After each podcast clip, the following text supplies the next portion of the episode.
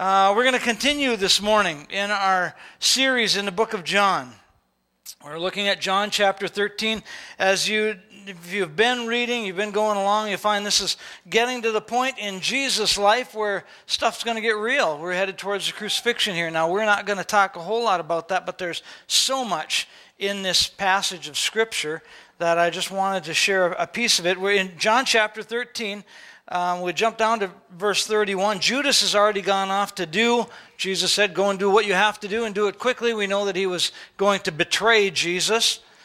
Um, and here Jesus predicts his own betrayal and he predicts Peter's denial of himself. Let's read what John says here in John chapter 13, starting in verse, uh, let's go to 33. My children, Jesus said, I will be with you only a little longer. You will look for me, just as I told the Jews, so I tell you now. Where I'm going, you cannot come. A new command I give you love one another as I have loved you, so you must love one another. By this, everyone will know that you are my disciples if you love one another. If maybe you end up in jail and yet unrighteously put in jail, and yet you go back and you continue to tell people about Jesus and express his love, they might know that you're actually a believer. I didn't know that was part of my sermon this morning. I've always been kind of puzzled with this passage of Scripture. I have a new command for you love one another. Well, that's not new, right? We can read about the need for that in the Old Testament. We need, there's a need for us to love clear back in the Old Testament. And yet, Jesus says, I have a new command for you. If you boil it down, if we really look at it, Jesus is saying, I want you to love people like I love you. That's the new command. Right? That's the new command. He said you can take the Ten Commandments from the Old Testament, you don't really need to, need to worry about those. There was also this thing called the rabbinical law, the law of the rabbis, 600 plus laws. He said you really don't need those laws. There are really two that you need. Those two laws are love the Lord your God with all your heart, your soul, your strength, your mind, and love your neighbor as yourself. And if you grab hold of just those two, if you love like I love in just those two, that'll take all those other laws into effect. Every last one of them. Every last one of them. We don't have to worry about all the rules and the regulations and all the things we have to do. We have to love. Before I can give love, though, what do I have to do? I got to receive love. I got to have something in my tank to give. Love is a funny thing in our culture. We love our cars, we love our coffees, we love our donuts, we love chocolate. Love is a funny thing. Yeah, amen. I knew I'd get one out of there. So there's a story I read about a husband and a wife. They could never love one another, they could never get along. They fought all the time over money. He wanted to make it rich quick. She wanted him to get a job. He bought lottery ticket after lottery ticket after lottery ticket. Spent all their money. Finally, she's like, I've had it. I've had it. We never have nothing. You always want to make get just get rich quick. We never have anything. We barely have any food. I'm done. I'm done. I'm done. I'm done. I'm done. She goes to a lawyer. She gets a divorce. A week later, she sends him a, a, letter. She actually goes so far as to send him a letter Dear Donald, no words could express the great unhappiness that I have been feeling. I've felt since we our marriage broke up. Please say that you'll take me back. No one could ever take your place in my heart. Please forgive me. I love you. I love you. I love you. P.S. Congratulations on winning the mega lottery. We live in a world where things like money determine our affection. Jesus didn't say, love like I love you as long as there's cash still coming in. How is your love for the people around you? How is your love for the people that you are around at work? Maybe I should ask that about the person that you're sitting next to. Well, let's get our toes back here, Pastor. You're kind of stepping a little close. How are we loving those people that we are around? You say, Well, you don't understand my neighbor. You don't get what that's like. You don't know what my wife is like. You've never seen. You see her at church. You've never seen her.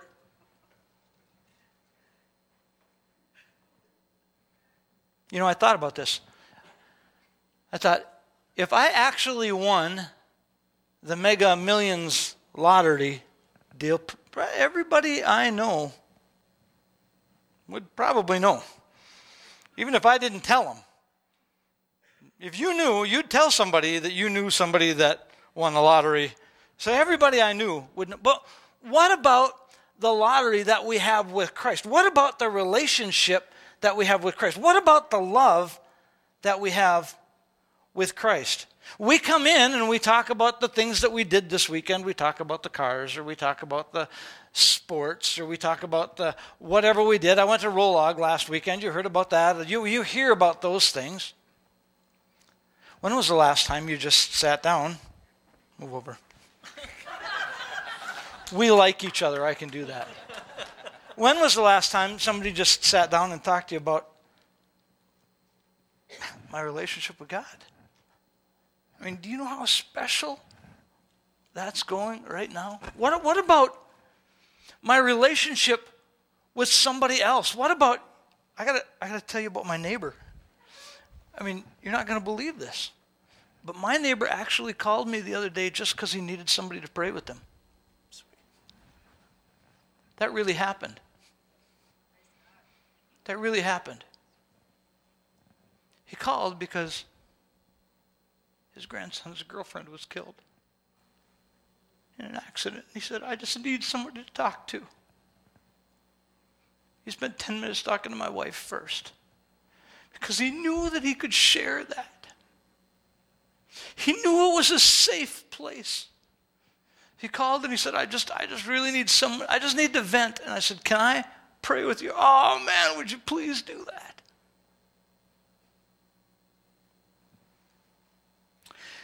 Jesus said, I want you to love people like I love you. And I'm convinced at that moment in time, his disciples didn't even know what that meant because he hadn't done it yet. He hadn't taken those steps to the cross, he hadn't gone that far yet. He'd begun laying down his life. They'd begun to see it. They saw how he could provide, they saw how he prayed, they saw how he did miracles.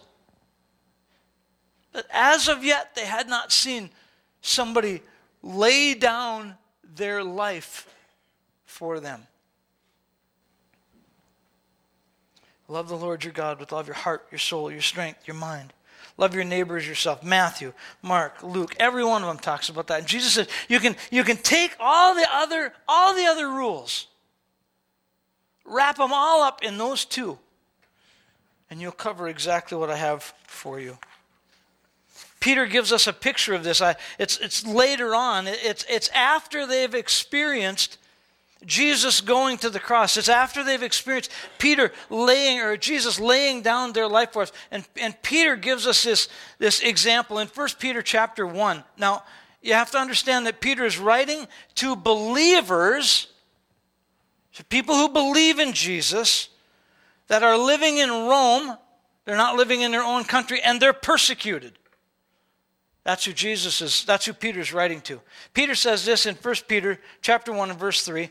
Praise be to the God and Father of our Lord Jesus Christ. In his great mercy, he has given us new birth into a living hope through the resurrection of Jesus Christ from the dead. Jesus laid down his life and then he came back to life. And because of that, we have great hope. Even though you're being persecuted, even though you're not able to live in your own community, even though you're, you're, you're under somebody else's rule,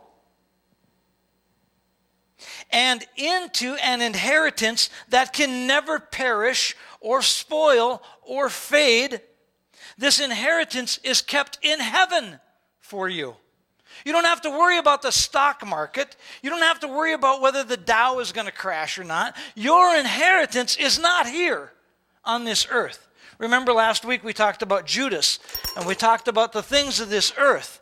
We talked about how they're so they're they're fleet, they're just cheap. There's this is this is this earth, and then there's something precious. There's something precious, the blood of Christ. There's something precious, something that was made for me. Now, this is the only one of a kind. And as I had Raymond standing up here playing the piano, and I threw this at him, which, by the way, was not rehearsed. You saw that startled look on his face, it was legitimate. He had to set this aside to catch that which was precious.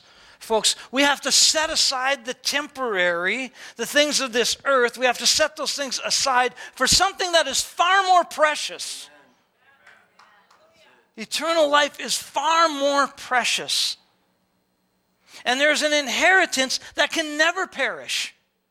Can never, your inheritance in Christ can never perish. It can never tarnish. It can never spoil. It's kept in heaven for you. It's not even kept in grandpa's safe. It's safer than safe. It's kept in heaven for you. Who through faith are talking about us in Christ, who through faith are shielded by God's power until the coming of salvation is ready to be revealed in the last time.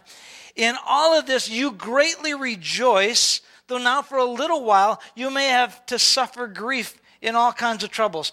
Peter's saying, Look, you might have to suffer a little bit here, but because you have given your life to Christ, there's an inheritance for you that will never fade away. It'll never pass. Peter talks about this new birth. And after he talks about that birth, then he says, There are some commands that go with that. I want you to understand there are some commands. 1 Peter chapter 1, starting in verse 14, the first command. As obedient children, do not conform to the evil desires you had when you lived in ignorance. How many of us can identify a time in our life when we had evil desires? Pick me, pick me. How many of you know that some of those evil desires still come around? Pick me, pick me. But Peter says, as obedient children, do not conform to those evil desires that you had when you lived in ignorance. Meaning, now that you've accepted Christ, you're no longer ignorant of God's grace. You're no longer ignorant of what He has done for you. The Bible says He takes out your old heart, that heart of stone, and He, he transforms it and He makes it like a heart that's soft there's flesh again. And he begins to write his law on that heart. So even though you say, well, I'm not really sure that I know that I shouldn't steal, you know that you shouldn't steal. Not because of the rules, not because of the laws, but because he's written them on your heart. You know it. I know it. Well, I just thought I would go out and do what I always did. Guess what? There are consequences for that. Listen to this. But just as he who called you is holy, do we believe that God is a holy God? Do you believe he's a holy God? I believe he's a holy God. Do you believe that he's called you out of darkness into light? He's called you out of ignorance into light. Do you believe that? I believe that. Just as a holy God has called you out of darkness, out of ignorance, so be holy in all that you do. Just like He's holy, He wants you to be holy. He wants me to be holy. For it is written, Be holy because I am holy. Since you call on a Father who judges each person's work impartially. Okay, Brian, step on up. God judges Brian's work based on Brian. That means if Brian does not believe that the Vikes will go to the Super Bowl, he shouldn't get to say that I got to lose my hair if they do. I thought we were a team. We're a team. Sit down, partner. He judges our works impartially. He's going to judge me based on what I did. That means not only do I not get to blame him, but I also don't get to ride on his shirt tails and said, he's a pretty righteous dude and we're partners. And so therefore, I get to be, you know, he's, he's holy enough for both of us. Sandy's shaking her head. Before Brian did, Sandy was shaking, oh, don't go there, Pastor. You're going to lose. Test- Listen to this in verse 17. Since you call on a Father who judges each person's work impartially, live out your time as foreigners here in reverent fear. This world is not my home. I'm just a passing through. If heaven's not my home, then Lord, what will I do? I don't sing very good. But here's the point this world is not our home. If you got saved expecting that this was all the better it's going to get, whoo! Man, have I got a story for you? It's going to get so much better. It's going to, you wait till our salvation is fully revealed. You, we're waiting on that. I believe we're here. I believe God can do amazing things. We get to walk in hope. We get to walk in peace. We get to walk in joy that, that is unspeakable. It goes beyond anything you can imagine, and it's going to get better. But Peter says, through all of that, be holy. Live your life here like a foreigner, for you know, you know that it was not with perishable things such as silver or gold that you were redeemed from the empty way of life handed down from your ancestors. Do you know why gold is valuable? No. None of us do. Because somebody said gold is valuable. If they had said pickles were valuable, we'd probably be trading pickles on the stock market. Why is silver valuable? I don't know. But are you really going to put your hope and trust in a rock? How about putting your hope and your trust in the rock? You were not purchased with pickles. You weren't purchased with silver or gold. The Bible says that the streets of heaven are laid with gold. Do you really want to trust your soul to asphalt? And that's all it is in heaven. That's all it's worth. We're going to walk on it. So it's gold. Big deal. Instead, God says, I want you holy as I am holy because you are not purchased with gold or silver or asphalt. Verse 19, but with the precious blood of Christ, a lamb without spot or blemish or defect. Jesus gave his life, a perfect, sinless life, that he did nothing wrong. He did nothing wrong. He gave his life and he redeemed Brent. He gave his life and he redeemed two Jims. He gave his life and he redeemed a Wendy and a Nanette and a Zoe and a Nicole and a, and a Bob and a Sally and a Sue and a Jim and a John. He redeemed each one of us with his blood, not with anything else. So, because he did that, he's saying, I want you to be holy. It absolutely astounds me it absolutely astounds me. People come into my office and they talk to me and they want God to fix their lives, and yet they live their life like God doesn't exist. I just had somebody call not that long ago and say, Pastor, we want to do some counseling. I said, Well, that's great. What kind of counseling are you doing? Well, marriage counseling. Well, that's great. Haven't seen you in church in about three years. Where are you going to church? We're not going to church. Where are you reading? Well, we're not reading you know, he likes to drink a little bit and he likes to chase girls and he likes to do. You know what? Why are we going to waste my time? Why are we going to waste your time? We've gone down this road before, and at the end of it, you choose to go out and continue to live like God does not exist, and you wonder why He doesn't work in your life? Well, I'm a Christian, then be holy.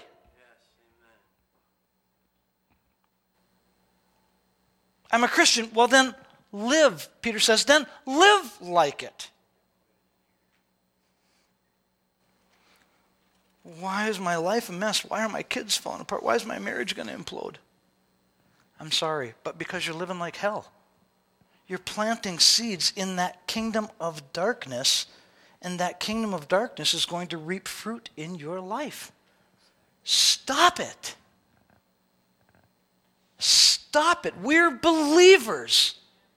You've been purchased by the blood of Christ.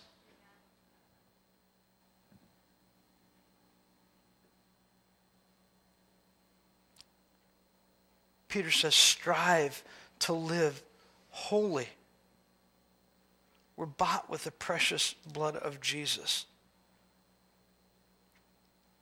Number two, second thing Peter says here, second command that he gives. You know, that, that's really a command for us to live holy. That's really not an option. That's a command. P- Peter's saying, live holy. Just like God is holy, You've been redeemed. Live holy. He's not giving it as an option. You want to see God work in your life? Live holy. 1 Peter chapter 1 verse 21.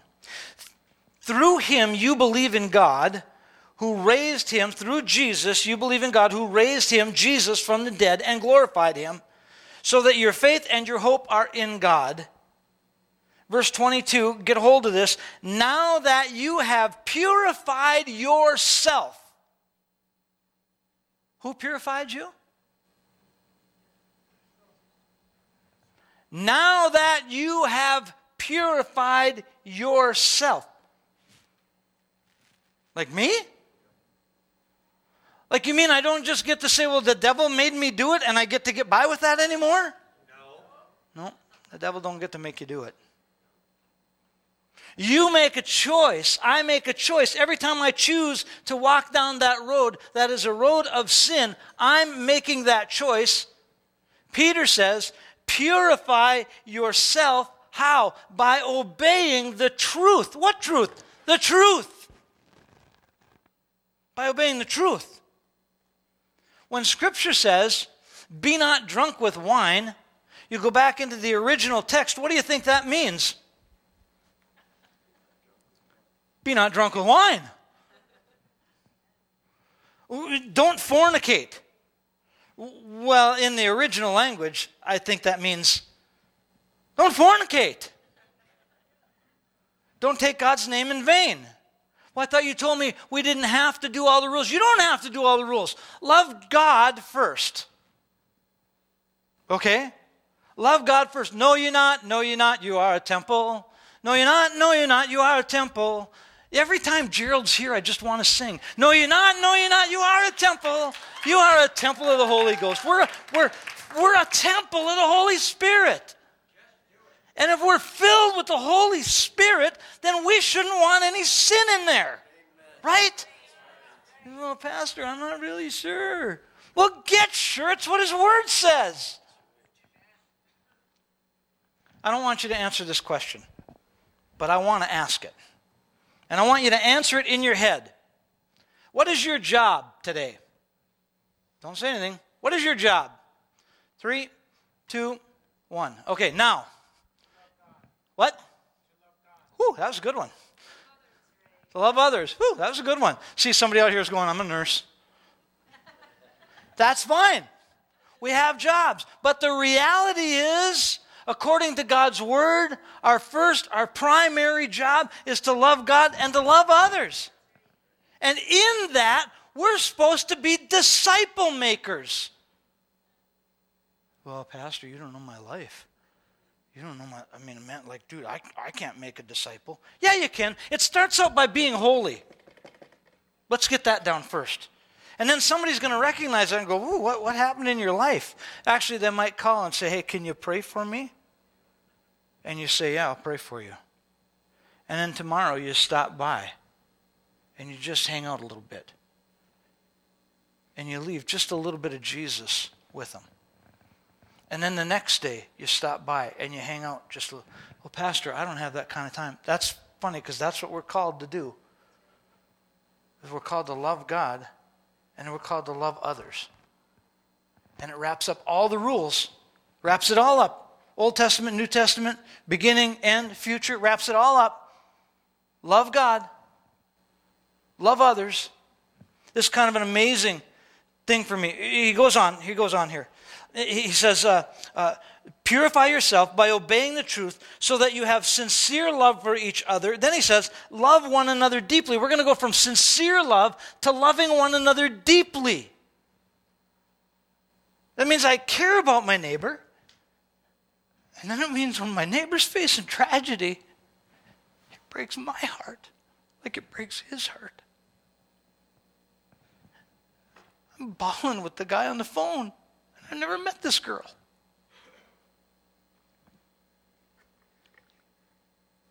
For you have been born again, not of perishable seed, but of imperishable, through the living and enduring Word of God.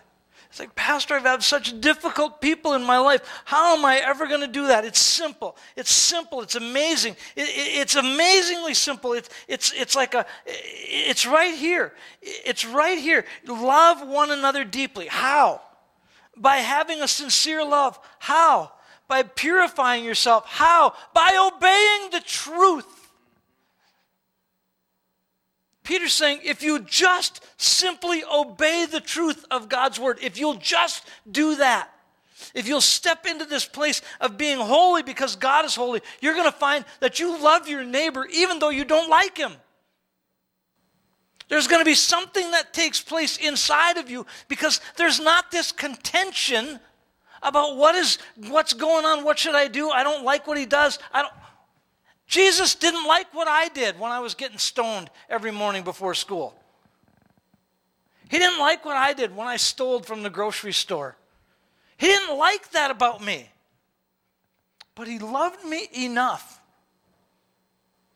that if I will simply apply myself to being pure, you go, oh man, that's a hard deal. How do you do that? Obey the truth. Obey the truth. Obey the truth. What does God's word say? Folks, we need to become disciples. We need to become disciples, and then we need to make disciples. We need to go beyond our boundaries, beyond our, we need to reach out. I read a story. It was during World War II, and there were some American soldiers in France, and they had lost one of their friends in a battle. And they wanted to honor their friend and give him a proper burial. And so they found a church, the local church in France. And in this church, the, the church and then the graveyard that was right alongside were all in barbed wire fence. They're all in barbed wire. And they, they wanted to do this burial. They were on their own. They had their deceased friend. So they went and they found the priest and they asked the priest if they could do a burial. Could we please bury our friend in your graveyard? And the priest said, Is he Catholic? Should that matter? Not about whether he's Catholic or not, he's dead. And so the priest said, if he's not Catholic, you can't bury him here. You can't bury him in our cemetery. And so they got this fence. And over here is the church, and here's the cemetery. And the boy said, Well, we'll bury him here. They took their shovels and they were outside of the fence. It was a safe area. They dug the grave that night. It was getting dark. They knew they weren't going to have time. Their platoon was moving on. So they dug their grave and they buried their friend. They went home that they went back to the camp that night. In the morning they decided that they wanted to uh, go back one more time and pay respect to their friend. And so they went back and they looked and they looked and they looked and they looked. And they looked. And they couldn't find the grave. They kind of wanted to put a marker there and they looked and they couldn't find the grave. And finally they found the priest. And they told the priest, Can you help us? Can you help us find our friend? And he said, During the first hours of the night, I was in my room watching you dig the grave. And I regretted so much that I wouldn't allow your friend to be buried in our graveyard. So, in the second half of the night after you left, I moved the fence. Your friend is in the graveyard. You see, folks, we got the opportunity all the time to extend grace and move the fence. We got that opportunity all the time to extend grace. You and I should be the light of the world, and people should know that we're disciples because we love Christ so much. I'm guilty. I'm guilty of having a conversation about football and tractors and cars instead of having a, foot, a conversation about Christ. I'm guilty of that. But I'm telling you, God is doing something in this community, in this area. I don't know if you know this or not. In the last year and a half, I know five pastors from our community who've taken a sabbatical. Five pastors. That doesn't happen very often. In this community, in the last year and, and upcoming now, there are six churches that I know either are in the middle of a building program, have just completed a, a, building program, or are ready to do a building program. I did the math just briefly. Somewhere in the neighborhood of $10 million is going to go into buildings in the next year. Guess what? God is not wasting his money, He's preparing the church. He's preparing the buildings, and I believe He's preparing the church. I believe He's preparing you and me to not only be holy, to not only be disciples, but to be disciple makers. Every one of us, every one of us, if you know Jesus, God is calling you to be a disciple maker, to step beyond. I expect days when you're going to come in, and there's not going to be a whole lot of room. Some people say, well, you said, Pastor, there's going to be 400 people. I never said there was going to be 400 people. I said God told me to prepare for 400 people. We've got room. Bring them in. We've got room. Bring them in. So I don't, I don't really know what it means to, to disciple somebody. What do you like in your coffee? I want a donut. You want a donut with that? How's life going? How's life going? Can I pray with you today? Does, does, it, does it have to be weird? Is it only pastors that are weird and pray for people? Any of you ever prayed for somebody outside of here and you're not a pastor? If you're not a pastor, look at that. You're all weird too. We're peculiar, We're peculiar people. We're strange people. And we should love our God so much that people look at that and go, You are different. And I know that God loves me because you're loving me. And you're loving God. Hey, how's your day going? I'm a believer. what? I'm a, okay. Is that what it takes? That might be a little weird. But how about somebody that just cares enough? We were on a retreat one time, a men's retreat, and Scott Eiley was walking across the parking lot and threw something on the ground. And I picked it up, and he said, Oh, you are a real Christian. That's good to see. I'm like, wow, I didn't know that was the test. A, I didn't know there was a test. Look, folks, God's calling us. We're running a little late, we're running a little long. But God is calling us to love one another deeply. I watched a video this week of Francis Chan. Francis Chan's probably 50 years old. He's a pastor out in California, I suppose. He and his wife got married some 30 years ago. Three weeks after they got married, he said, I think I'm supposed to start a church. Is that okay? He's like, yeah, I guess so. So he started a church in his home. Before long, it was 15 people, and it was 20 people, and it was 30 people, and it was 50 people. Next thing you know, it's 5 5,000 people, not in his living room, but 5,000 people. They had built buildings and they spent millions and millions and millions of dollars on programming. And a few years ago, he walked away from it all. And he said, The reason I walked away from it all is because I heard people talking about their cars and their trucks and their basketball games. I heard them talking about all kinds of stuff. But we weren't making disciples. We weren't making disciples. You're called. Each one of you is called. What's your job? Disciple maker. How do you do it? You love Jesus and then you love your neighbor. And if you find yourself kind of short on this loving your neighbor thing, go back and see how much you're loving Jesus. Oh, I love Jesus. Oh, really? Would God be pleased with the way your week went? Would he be pleased with the way my week went? Would he be pleased with the plans that I have for this week? God's calling us to be disciple makers. Amen? Let's pray. Well, God, I made it through the first half of my notes. But I believe your Spirit has spoken clearly to us this morning. It's not about having a building, it's about using that facility for your glory.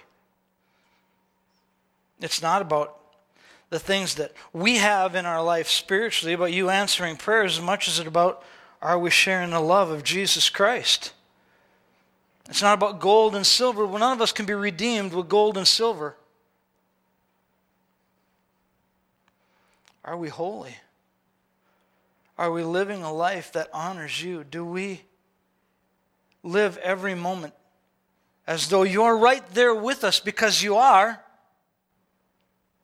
We invite you into our heart and then you're with us. You take this journey with us. Do we live that every day? Do we believe that a half an hour, an hour and a half on Sunday is going to change our lives? Or that our lives need to be lives of worship? Our lives need to be lives of disciples, discipline, giving ourselves, even when things get tough, because it's not about our inheritance here. It's about what you have for us in eternity. God, I pray you'd move in our hearts. Challenge us. I, I don't, I don't want to hear that this is a good sermon, God. I want to see it. I want to see people's lives moved. We make a decision, it takes an action. And that action requires a decision.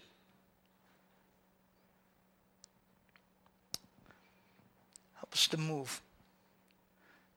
Help us to move towards becoming holy and then sincere lovers of the people that you put in our way every single day.